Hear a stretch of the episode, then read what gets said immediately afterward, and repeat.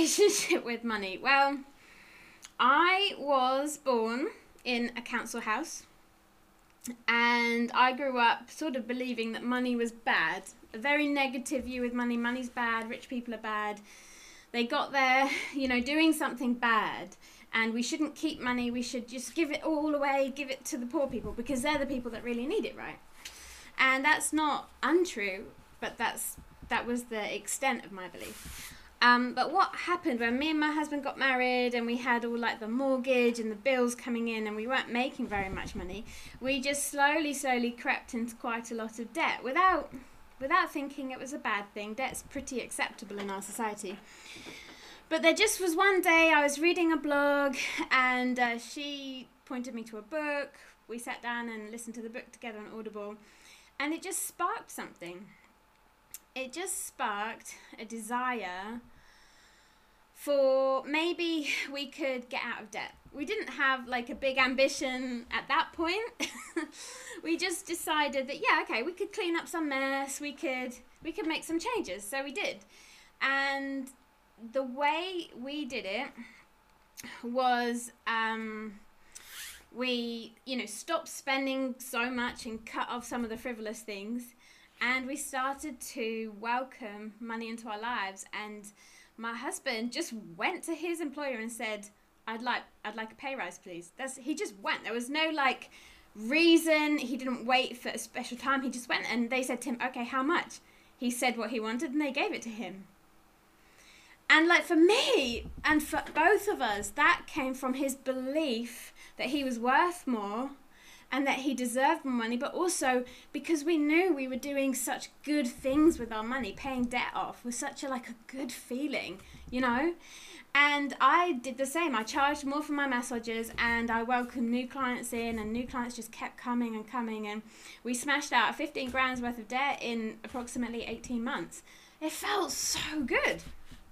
Let me see if I can. Woo, woo, woo. Oh, it goes quite quickly.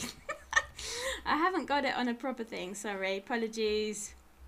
Bear with me as I work out how to do this with a bit more. There we go. So, what what I learned in that kind of 18 month period of you know, we were just smashing out our debt. So so every month it was like, can you imagine that we were like um like you know, like a gumball machine. So you got all the gumballs, and then they open it up, and they're all flowing out. So money's coming in, and it's flowing out, and it was like a fluid thing. So we were creating more money, and we were instantly taking that money, and we were putting it at the debt, and the flow just kept coming and coming and coming. And we we cut up the credit cards. We had a ceremony. We celebrated, and then the money kept coming, and we kept putting it away for emergency fund and then what? Then what did we do? So after we paid off the debt and we had this new belief that money was good and we could just we could do so much good with money we had like a hunger to make more money even you know we were doing well we didn't need more money but we had this desire to make more so that we could do more. We wanted to make an impact in the world, in our lives, for our kids, for our community, for people with good causes that we cared about. So, me being me, I like to research um, what people do. So I was like, okay, so I want to be a millionaire. That was just really logical to me. You know, it's not that much money anymore to be a millionaire anyway, but that was kind of like a fun kind of goal. So I was like, okay, so what do millionaires do? So they get up early and they read books, they learn, they're always learning. That was kind of two of the qualities I thought, well, I can do that. So I started reading loads and loads of business books, and my brain went haywire. If you know me, you can only imagine all the things I was planning and like the business plans I had going and oh my goodness was it complicated? And oh my goodness am I glad I did none of them. but what happened was it introduced me to a wonderful mindset coach who then I coached with privately and she helped me in many many ways um, uh, in my massage business. And at the same time as that she introduced me to doTERRA so I um, was introduced to doTERRA uh, when I was about six months pregnant. And I remember working with Elaine, Elaine Parsley, who she was the person, she was my upline who the business coach had connected me with. And I remember sitting there saying to her, so I'd done, I'd, I got rid of all that debt, so the flow of money wasn't a problem. That wasn't a problem for me. I was really happy to be super wealthy. I knew that I was going to do so much good with every pound I got. I knew I was. And I knew that if the money was was in good hands, good would come. But I still had so many blocks. doTERRA was like a whole new onion of layers of blocks that I had, right? and um, so I'd I'd absolutely smashed it with my massage business, and really that was the pinnacle of, of where I could ever have got it. And I believed that, um, you know, we have to we have to be in growth wherever you are in your life, whether you do doTERRA or not. If you're not growing, you are dying. And I know that sounds quite extreme and harsh, but it's true. If people aren't investing in their health, what's happening? They're uninvesting in their health, right? you know, if we're not taking our supplements, what's happening? You know, we are stealing from our body every day. We're not we're not pouring in. So if we're not investing in our future, either financially by you know saving up for retirement or as a business creating new flows of money coming in that's what business is basically then we're losing money basically and we're and we're living with with less and less and less all the time so I had doTERRA, terabyte. I still had all these blocks. So I'd so that's my money story. Kind of I hope that is helpful. I don't know. You can ask me some questions at the end if you want.